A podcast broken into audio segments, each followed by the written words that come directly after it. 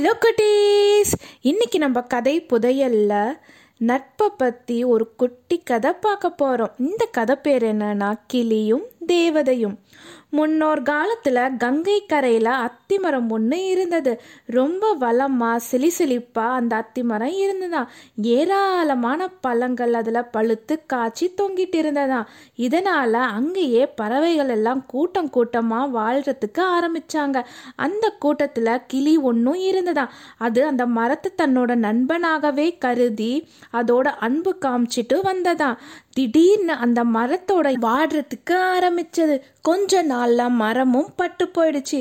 அங்கே இருந்த பறவைகள் எல்லாம் இனி இங்கே தங்குறதுனால எந்த பயனும் இல்லைன்னு அங்கே இருந்து புறப்பட்டுருச்சான் கிளி மட்டும் அங்கிருந்து கிளம்பவே இல்லையா இதை பார்த்த அந்த பறவைகள் எல்லாம் ஏ கிளியே இந்த மரம் பட்டு போயிடுச்சு. கொஞ்சம் தூரம் பறந்து போனால் நிறைய பல மரங்கள் இருக்கு.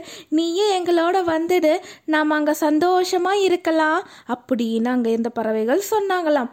அதுக்கு கிளி சொல்லுச்சா கீ கீ இந்த மரம் என்னோட நண்பன். கீ கீ.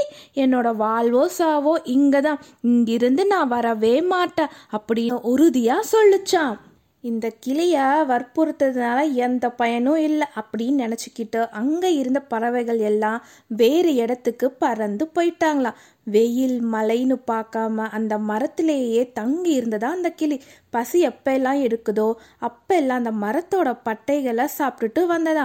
கங்கை ஆத்துல தண்ணி குடிச்சுதான் இப்படியே காலத்தை கழிச்சிட்டு இருந்ததா அந்த கிளி? ஒரு நாள் தெய்வதை ஒன்று அந்த பக்கமாக வந்ததா?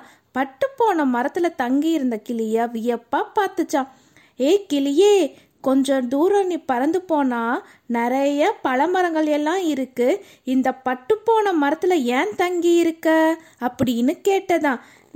தேவதையே நானும் இந்த மரமும் ரொம்ப நாள் ஒன்னாவே இருந்தோம். இது என்னோட நண்பன். இது எனக்கு நிறைய உதவி செஞ்சிருக்கு. இது பட்டு போயிடுச்சுங்கிறதுக்காக இது விட்டுட்டு போக எனக்கு மனசே வரல.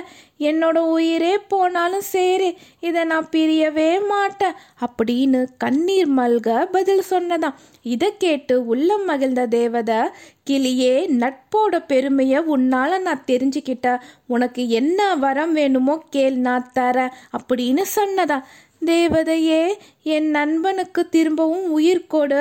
முன்னாடி எப்படி செலி செழிப்பாக வளமாக இருந்ததோ அதே மாதிரி இந்த மரம் இருக்கணும்.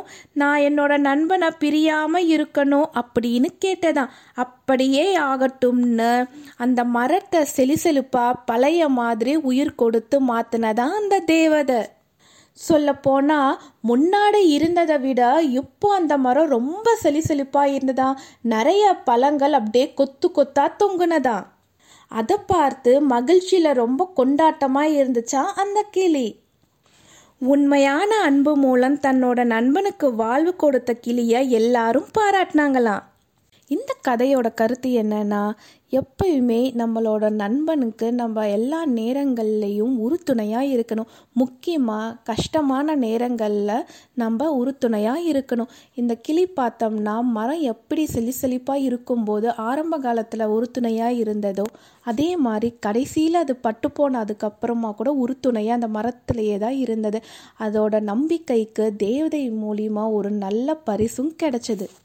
இதில் நான் பரிசுன்னு எதை சொன்னேன்னா அந்த மரத்தை தான் சொன்னேன். அதோட நண்பனே அதுக்கு திரும்பவும் கிடைச்சிடுச்சு. நம்பிக்கைக்கு கிடைச்ச ஒரு சிறந்த பரிசுன்னு கூட நம்ம இதை சொல்லலாம். இந்த கதை உங்களுக்கு பிடிச்சிருந்ததா குட்டீஸ்? பாய்